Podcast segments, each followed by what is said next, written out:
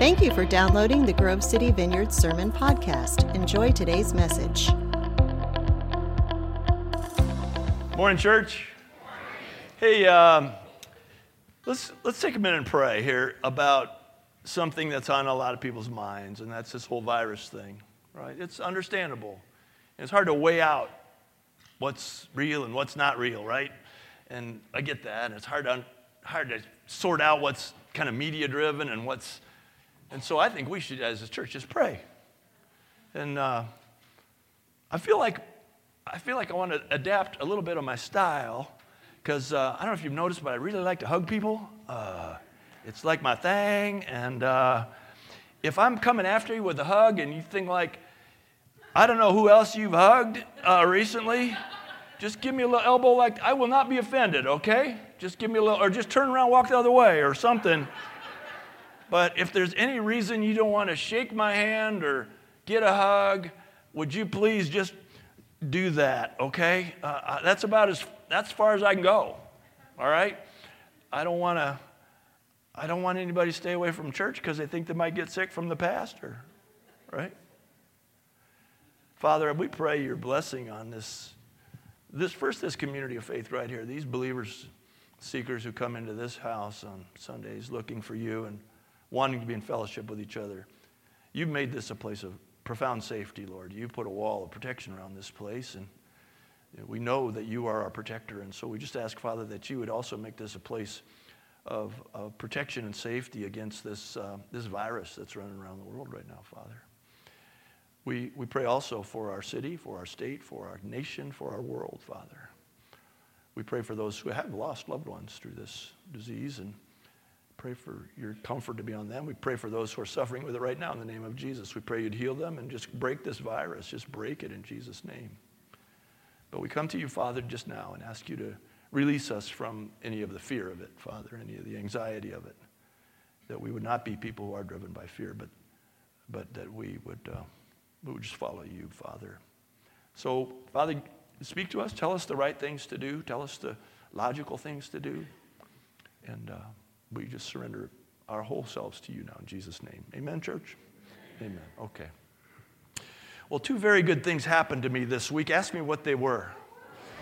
First thing is I lost my phone. Oh, oh my gosh. What a blessing that is to lose your phone, man. I don't mean I misplaced it. I mean, I, I think I was uh, cleaning out the stalls in the barn on my tractor, and I got this blade that I haul the good stuff out with, you know what I mean? And uh, I think it fell out of my pocket at that point, and probably so I probably ran over it with the tractor somewhere. So it's either ground into the mud or in some big stinking pile of steaming horse, goat, and cow poo. Okay. So, but boy, what a what, I figured out how to get my texts online, so I, am like totally out of touch if somebody needs me. But boy, it's really nice not to have that in my pocket. I don't know if I'm going to get a new one or not. I, I don't know. Well, the other thing that happened, ask me what's the other good thing that happened this week. Chip the goat had a come to Jesus moment. I don't know. If you were here last week, I talked to you about Chip the goat and Scout the horse. And Chip the goat had some kind of come to Jesus moment because, you know, I was telling you how standoffish he was last week and, and, and all that. Well, I, I, we, I took my grandson Jeremy home. We took him home with us for the day, we, we went out in the barn and we're hanging out and stuff. And, and, and Chip just comes right up to Jeremy and puts his head up to be scratched. And then all week long, he's been like that with me. He's like walking over, like, You want to scratch me now? Did you guys pray for Chip the goat or what?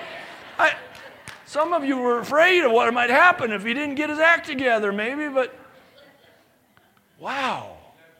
It was, ama- it was an amazing difference. what a parable of two kinds of believers, though, right? You know, Scout the horse is that believer who not only sees, sees me as a food source, but as a source of relationship and love. And up till last week, Chip the goat just didn't want anything to do with the relationship. I just need you for food.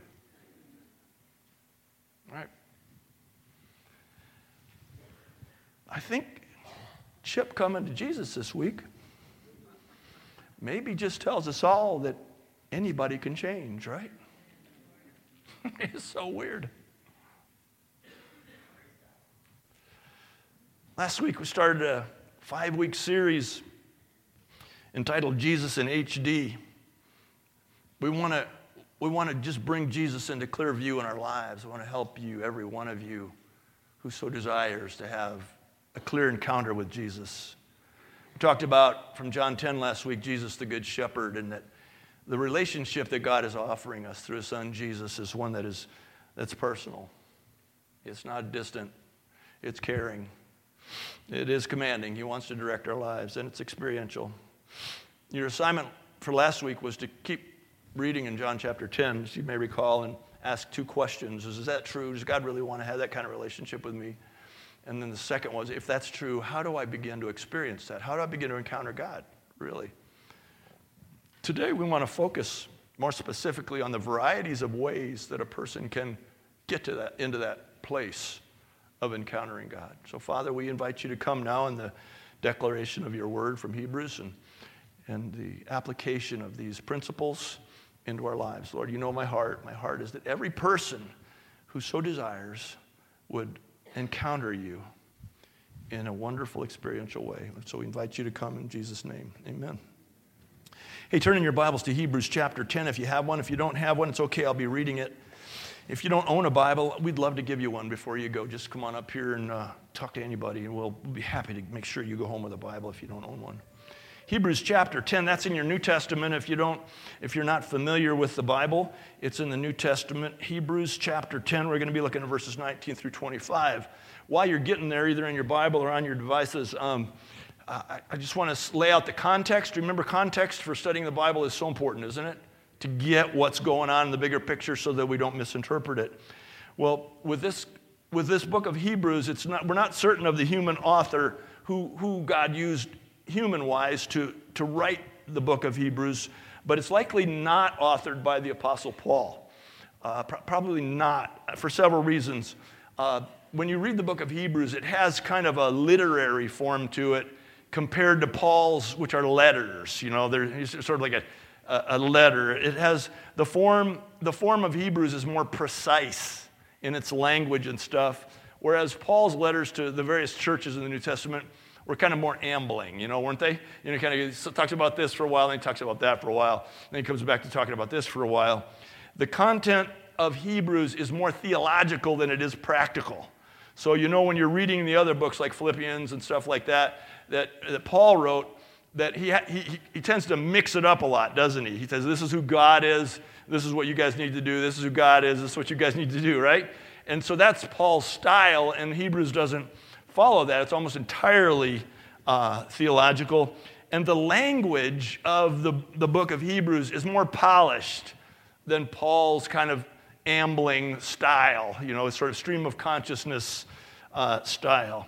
So it probably wasn't Paul, but we don't know who. But that doesn't kind of doesn't matter in the sense that it was inspired by God. And the second thing about the context is likely first written to Jewish Christians in Jerusalem who were facing extreme levels of persecution for their faith. So remember, the, the churches knew Jesus had died for us, he'd gone to heaven, poured out his spirit. It was a big thing happening throughout, throughout the Middle East. And, and in Jerusalem, the believers there who were born Jewish but who came to Christ were facing really intense persecution for that. And when you read through the book of Hebrews, you see you can see encouragements hang in there, keep doing it, keep doing it, keep don't don't give up, kind of things. Um, the third point of context is that it provides the book of Hebrews provides an essential link between the Old Testament and the New Testament. I mean, how many of you, come on, you're reading through the Old Testament, you think, well, there's one God, and then you get to the New Testament, well, it's like a whole different God, right? But it's the same God. But a huge thing happened between the Old Testament and the New Testament, and that is that a covenant, a new covenant was made between God and, and people. And so this, this book of Hebrews talks about that, explains that, and so it provides a, a, truly an essential link between the two testaments. It's also an invaluable book for studying Christology. Ask me what Christology is. Go ahead. Christology is, this, is literally the study of Christ. So it's, it's the study of the essential nature of Jesus Christ. What, you know, what was he and, and what is he? Who was he and who is he? Is, is Christology. And Hebrews tells us that, that Jesus, his essential nature was God in the flesh. Hebrews says that in Jesus was, this is the words it uses, was the exact representation of the being of God. So that Jesus wasn't a prophet, Jesus wasn't a teacher, Jesus wasn't like anybody else who had ever been, but Jesus is God in the flesh, which is the common way that Christians talk about that, and Hebrews really spells that out. Um, Hebrews argues very squarely against the idea that Jesus was not the Messiah because he didn't come to establish an earthly kingdom. So Jews forever had thought that when, when the Messiah comes, well, he's going he's to establish an earthly kingdom, and man, we're going to be on top of it. We're going to be ruling. And in reality, that was never the intention of God. It was a misunderstanding of the prophecies of the Old Testament. And so when Jesus came and he, he kind of got going, he got a lot of, got a lot of airtime, but then he was crucified. And so they said, well, he's not the Messiah because he didn't establish an earthly kingdom. Well, in chapter 12 of Hebrews, it says that the, that the kingdom that Jesus came to establish is a spiritual one. The kingdom of God is a spiritual one. And so he ta- that's part of the Christology, the nature of Christ. It also says that Jesus, uh, the, the place of Christ is as the high priest. So in Old Testament times, they had priests who did the various sacrifices, and then one was appointed for uh, one year at a time as the high priest and directed the priests, but also went into a special place called the Holy of Holies, the only one that was allowed in there. Well, here in, in Hebrews, it says that Jesus now fulfilled all of that so that he is the high priest.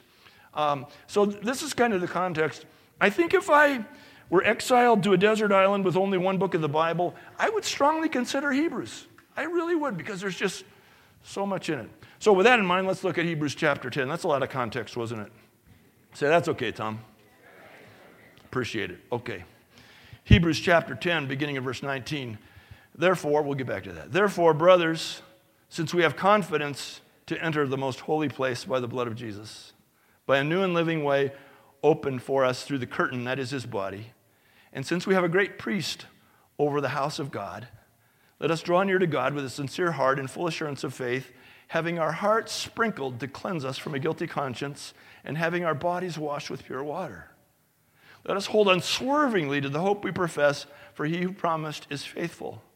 And let us consider how we may spur one another on toward love and good deeds. Let us not give up meeting together as some are in the habit of doing, but let us encourage one another, and all the more as you see the day approaching. Let's go through this. Let's start with the word therefore.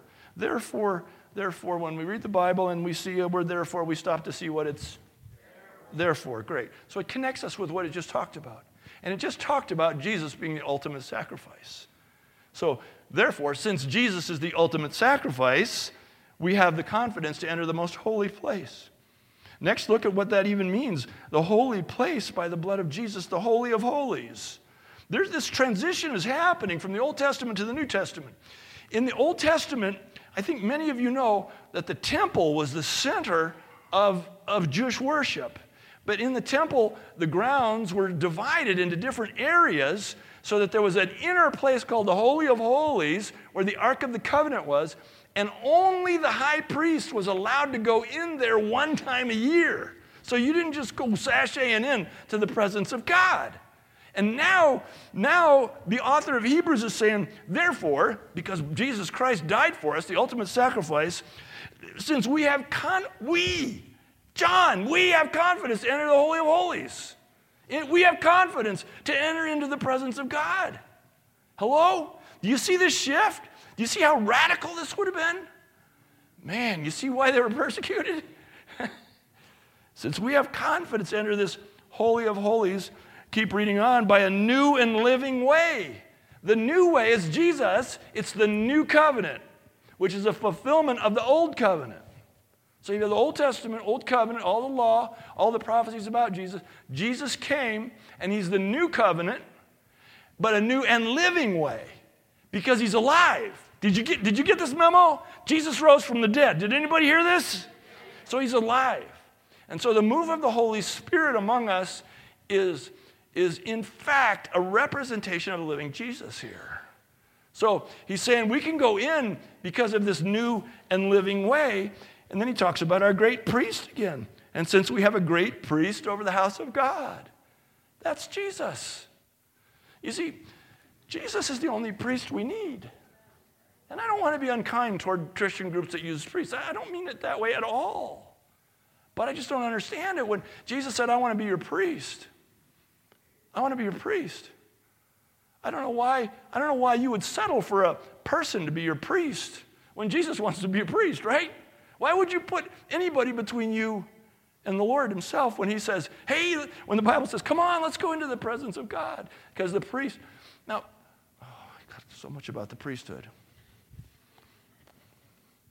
The mistake people make with priests is that the priesthood was never about the priest, it was always about the blood. You see, the priest did the sacrifice. And so it was about the blood that was shed for them that it was the priest's job to provide. And so to become attached to a priest would be settling for so much less because it's the blood that was shed by the sacrifice. The priest was really about the blood. And so, even today, he says Jesus shed the perfect blood, therefore, he's our great priest. Jesus is both the priest and the blood because he allowed himself to be. Is that making sense to anybody but me? Okay. Keep, moving on. So he says, Let us draw near to God. We'll get back to that. And hold on hold on to it unswervingly. In verse 23, let us hold unswervingly to the hope we profess. Unswervingly. Do you remember the context? This was written to Jewish believers, Christians now, who were being persecuted for their faith. So when you read, hold on unswervingly to the, to the, to the hope we profess, for he who promised is faithful, he's saying, don't give up. Don't give up. And he's, and he's saying in verse 24, look at the true motivation for us coming together so that we may spur one another on toward love and good deeds. Some of you guys are such an inspiration to me. You really do. You really are. And I see you in my heart. It just leaps. Not all of you, some of you I don't like that much, but. I mean, some of us, we've got history. And I, have seen your good works, I've seen your life. And it's just such an inspiration. And I think that's what we're meant to do when we come together is to spur one another on toward love and good deeds. And then he says, uh, one more time, he says, Don't give up. Let us not give up meeting together as some are in the habit of doing. Again, think about the context. Why would they not want to meet together? Fear, right? Fear of being recognized as a believer and being persecuted, possibly killed. So when we use this verses to say, don't be lazy, come to church, the context was, come to church even though you might die. See? That's what it really means. Come to church even if you might die. It's what it says. Because there's power in coming together. We're not saved by coming to church, but God wants to do something with us when we're together. Okay, now circle back to that. Let us uh, not give up meeting, or let us draw near to God, verse 22. Okay? Let us draw near to God with a sincere heart in full assurance of faith. Let's draw near to God. Picture this, please, in your minds. Use your imagination you've got a presence of God who is in some space, was the Holy of Holies. And the writer of Hebrews is saying, Come on in by the blood of Jesus. Come right in there. That's the relationship that is being offered to us through, through the sacrifice of Jesus Christ. A relationship with God where we encounter His very presence. That's an amazing invitation, isn't it? To us? Did anybody sin this week besides me? I didn't mean to. I can't think of what I did, but I'm sure. I mean, I, I could when I was praying my morning prayers and, say, oh, Lord, forgive me. And we're the ones who are invited into the presence of the Lord by the blood of Jesus. That's all the difference. This place, let's call it the amazing place, okay? The amazing place. Let's write a song. Amazing place, how sweet the sound. Let's call it the amazing place. This place where God wants us wants to meet us there. Now, ask me this question How do I get there? Okay. First of all, by realizing that one size does not fit all. We're different, aren't we? How you get there might be different than how I get there. Now, before I go any further, let me say what I said last week. We're not talking about having a redemptive relationship with God. There's only one way for that that's Jesus. That's his shed blood on the cross. There's not many roads. The Bible says clearly. There's just one way. So when I say there are many ways into this chamber, I don't mean there are many ways to be saved. There's Jesus. The Bible's clear. Do you know Jesus? All right. So that's where, that's where everything begins. If you haven't come yet to the place of knowing Jesus as your Savior, we really want to help you with that today. We really want to help you cross over into that space where you confess, I need a Savior. Okay? But assuming then that you're there, then there could be many ways to get into that presence. And our mistake, uh, the mistake we have made as a church in general, is, is, is trying to say there's only one way or there's a best way. When in reality, we're also different that if I say to you, this is the way into the presence of God, because that's how I get there, I set most of you up for failure, don't I? Because thanks be to God, there's only one me, right? And so if I say, this is the way, once saved, to ex- encounter the presence of God, then I set most of you up for failure. Think about the different ways different people experience the same thing. Acts chapter 2, for example, when God poured out his Holy Spirit, right? There's some people going, I'm hearing, I'm hearing the gospel in my language. And there's other people going, these guys are drunk, right? Think about, think about the different ways we experience an amusement park. Kings Island. Uh, I'm in line. Karen goes to get the drinks. I'm in line with the kids for the roller coaster. I'm terrified, but I'm in line. Karen doesn't want to go. She, so she goes while we're standing in line for an hour and 15 minutes, and she goes and brings us drinks. Is that wonderful or what? I'm living a good life. But think about, think about the different ways different people experience the same thing. And it's because of the unique nature of each one of us. Why would it be any different once we're saved in, in our pursuit of experiencing the amazing place? Gary Thomas wrote a book called Sacred Pathways. It's a, really a good book. And uh, also on your outlines, I think I put it on there, is that is the address of a podcast where he talks about. That's a really good podcast. So I'm going to fly through this in the next seven minutes, and then, and then uh, you're going to go listen to that podcast if this gets your attention. But he makes a strong case for seeing the varieties of ways that people approach the presence of God. And he also makes a strong case for not making it, boiling it down into a singular way. He talks about nine different ways. And I've made some small adaptations to his words to kind of make them fit here a little bit. Uh, ask me what the nine ways are. The first one is a naturalist. Naturalist, encountering God outdoors. There are some of us that are just wired to, to connect with God outside, right? I mean, the Bible itself says that God does not dwell in houses built by human hands. the Bible says the heavens declare the glory of God and the firmament proclaimeth the work of his hands. It's like some of you right now are going, yeah, that's how I, that's, that's my path to encountering the presence of God. Second, he calls the sensates. And these are people who encounter God with their senses, with their eyes, their ears, their nose, their, their, their taste, even. And so these people find great pleasure in being in a cathedral. They probably would find it difficult to be in here. There's not a lot to really inspire the senses in here in the way that we're talking about, right? And we don't burn incense, but these people, they like incense because that's, that's part of their pathway to the Lord.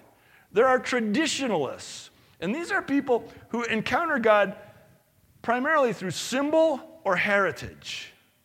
And so, if you just think of tradition and the many symbols that the church has created over the years, including the cross and a variety of other symbols, these are not, these are not idols, they're symbols that cause the traditionalists to, to connect with God.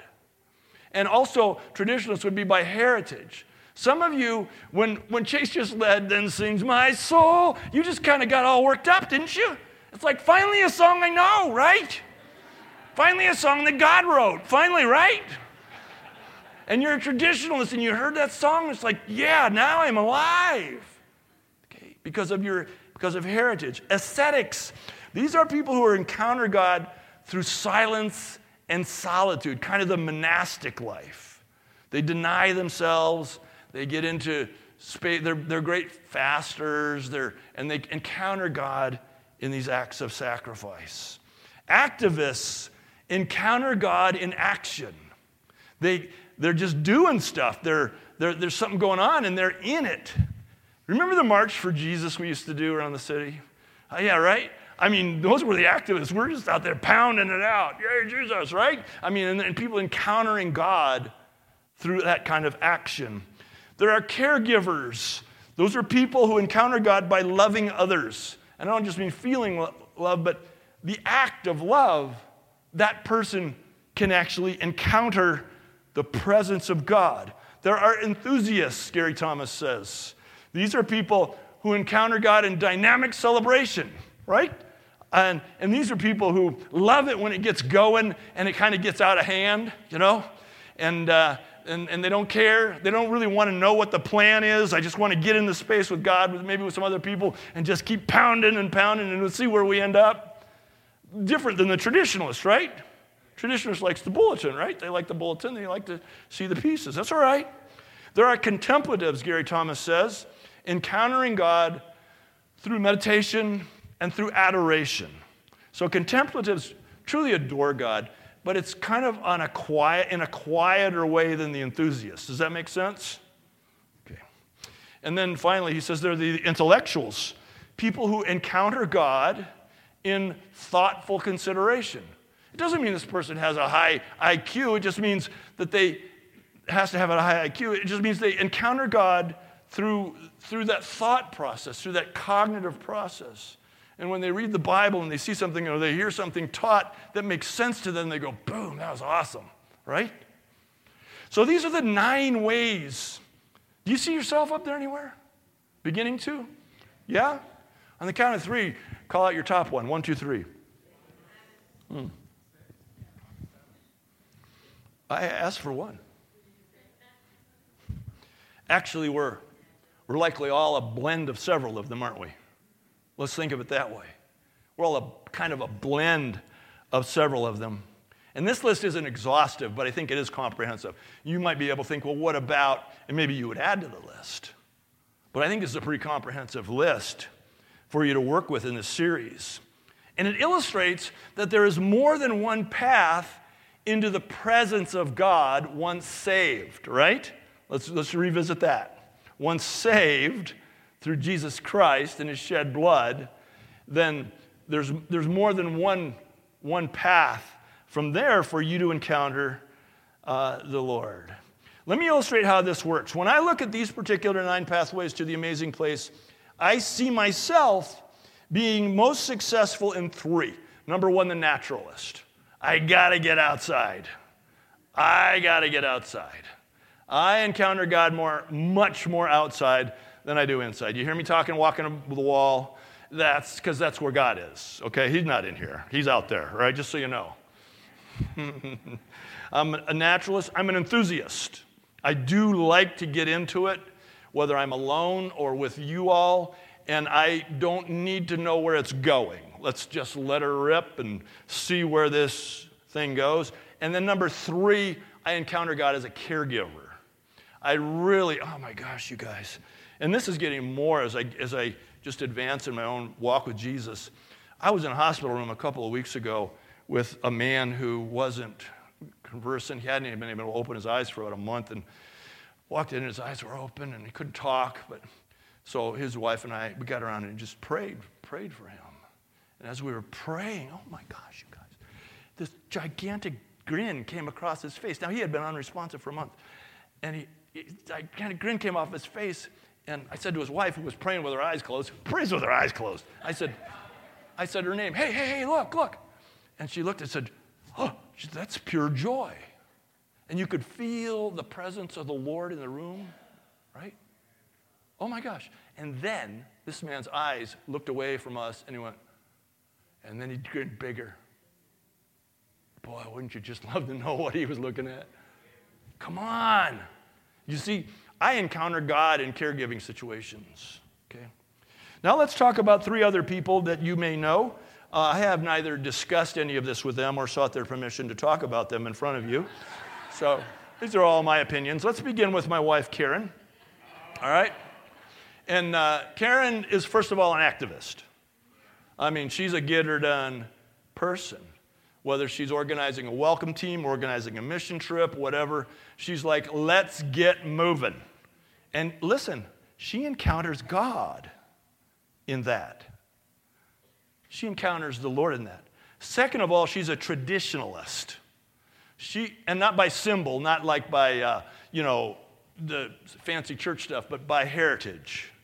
And she just really encounters God in some of the more traditional songs and, and ways of the church. And to be honest with you, many of you have heard her story. She found it difficult to come into the vineyard 27, 28 years ago because it just, it, it was devoid of that tradition and, and many of the features of tradition.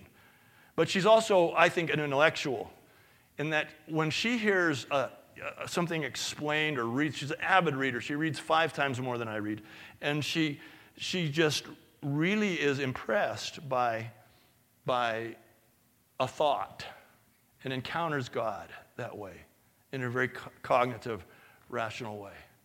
So if you look at that and you see that Karen and I don't have anything exactly in common, how do we encounter God together? And it's so simple once you see it we encounter God in a combination of the activist and the caregiver. So when she arranges for us to go to the free store, right? And some of you have seen this. And she's out there, okay, let's get this stuff in, eh, we're serving up. And just, she's, that's, that's her encounter with God. Am I behind the table handing out food? I'm sitting down with the people who come to be fed and I'm having conversation. I'm just asking them about their lives and I want to pray with them because I'm a caregiver. So we encounter God in the same space. Are you feeling this? I want this to be so liberating for you.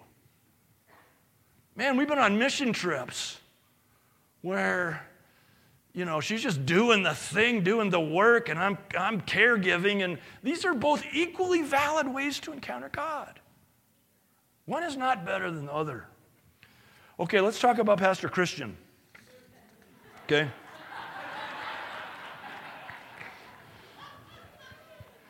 Again, I have neither discussed this with him or he's not here today, so I'm going to just.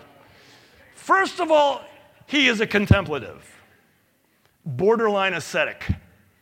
If this guy could figure out a way to be a monk and be married, he'd do it. I'm sure of it. I'm just sure of it. He loves his family. I think that's the only thing that's causing him keeping him from burrowing in somewhere and just contemplating and adoring Jesus. Okay? Second, he, he is also an enthusiast. Have you ever watched him worship? He's a pretty active fellow, isn't he? Yeah. And he has he, he is an enthusiast. And I think third, he also is an intellectual. He's a very cognitive, thoughtful person. Uh, his messages certainly convey a level of of cognitive academic depth that's really so refreshing, isn't it? And that's how he encounters God, is in the thought of it. Now, if you looked at the other ways, you, you could see that everybody's also going to make other connections with God, but I'm just picking out the top three. Okay, now let's move on to Pastor Chase. Okay? So, first of all, Pastor Chase, I don't know if you'll buy this or not, is first of all a traditionalist. He really is. I mean, who, who leads an Ash Wednesday service, right? it's symbol for him.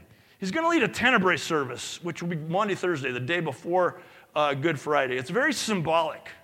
And he finds great connection with God in the symbolism. Me, not so much. But that doesn't mean one way is better than the other. It's the way he connects with God. But he's also an enthusiast. I don't know if you've noticed this or not. right? and, and he'd be loving this environment here where he can kind of have a little more liberty to go, yeah, if the Holy Spirit's moving, just keep going, right? And so he loves that. Th- but he's also an intellectual. He's an intellectual. He's very, he's not as smart as me, but he's, he's a smart guy. He's a smart guy. Very thoughtful, very cognitive, very rational guy, in spite of the fact that as an enthusiast, he can get into it emotionally. Now, if you look at the three of us, what do you see we have in common? We're enthusiasts. So when we had a retreat, a pastor's retreat a month ago or so ago, and we just spent Friday night doing what? Who knows what? We didn't care. Chase broke out the guitar, and that was the end of the story. And we just spent the night pursuing God. Is this making sense? Okay. Well, when you look at the difference between those, you see that we are different kinds of leaders. We all want the same thing for you, for you to encounter God. And you see, it's okay for us to be different, right?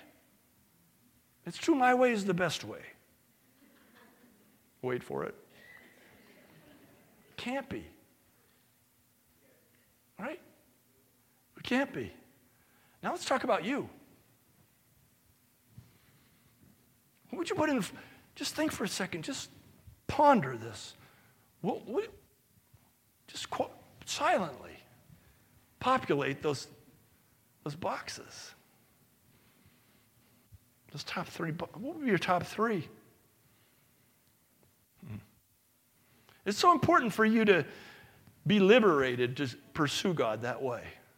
So if you come in here and like the enthusiasts are just getting it on and you're kind of leaning on the front of your chair, it's all right. You're waiting for somebody to say something intelligent, right? it's all right. It's okay to be you. One size does not fit all. One path is not better than another. And God made you a certain way. And you have a set of pathways. It doesn't mean that from time to time you can't encounter God in the other pathways, of course. I like them all, but I know what is my default, right? Someone want to get that, please? Thanks. Appreciate it. What is that anyway? What was that? A, a what? A, what is that from? Oh, they found my phone? Okay.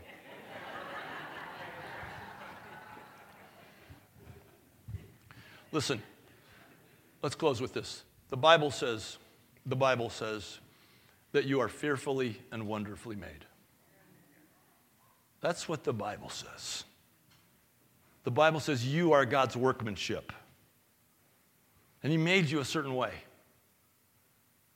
And our heart as pastors for years is just to help you engage on a path to encounter the living God in a way that is, that is consistent with how God has made you. I hope this is liberating for you. On the back of your outline, if you've got an outline, there's a, there's a website. Ah, if, you, if this has your attention, go to that website because there's even an assessment tool, like 65 question preference thing, and it, it just it, it nailed me. It said exactly those three things I said about myself. Also, ask home group, small group leaders if they'd like to maybe do this as home groups. You can do that. But I really want to encourage you. If, if you're not a normal outline flyer, that's fine. We, we made some extras today, so if you want to pick one up on the way out so you have that source, resource. But I, I just think it's, it's such a cool resource because not only does it have an assessment tool, but it has a, like a, a, a one page summary on each one. So you don't have to read the whole book. And I think you could really find life by discovering who you are and paying attention to the counsel of Gary Thomas. That's about all I got to say about that. What should we do next? We can sing, brother. All right. Let's worship.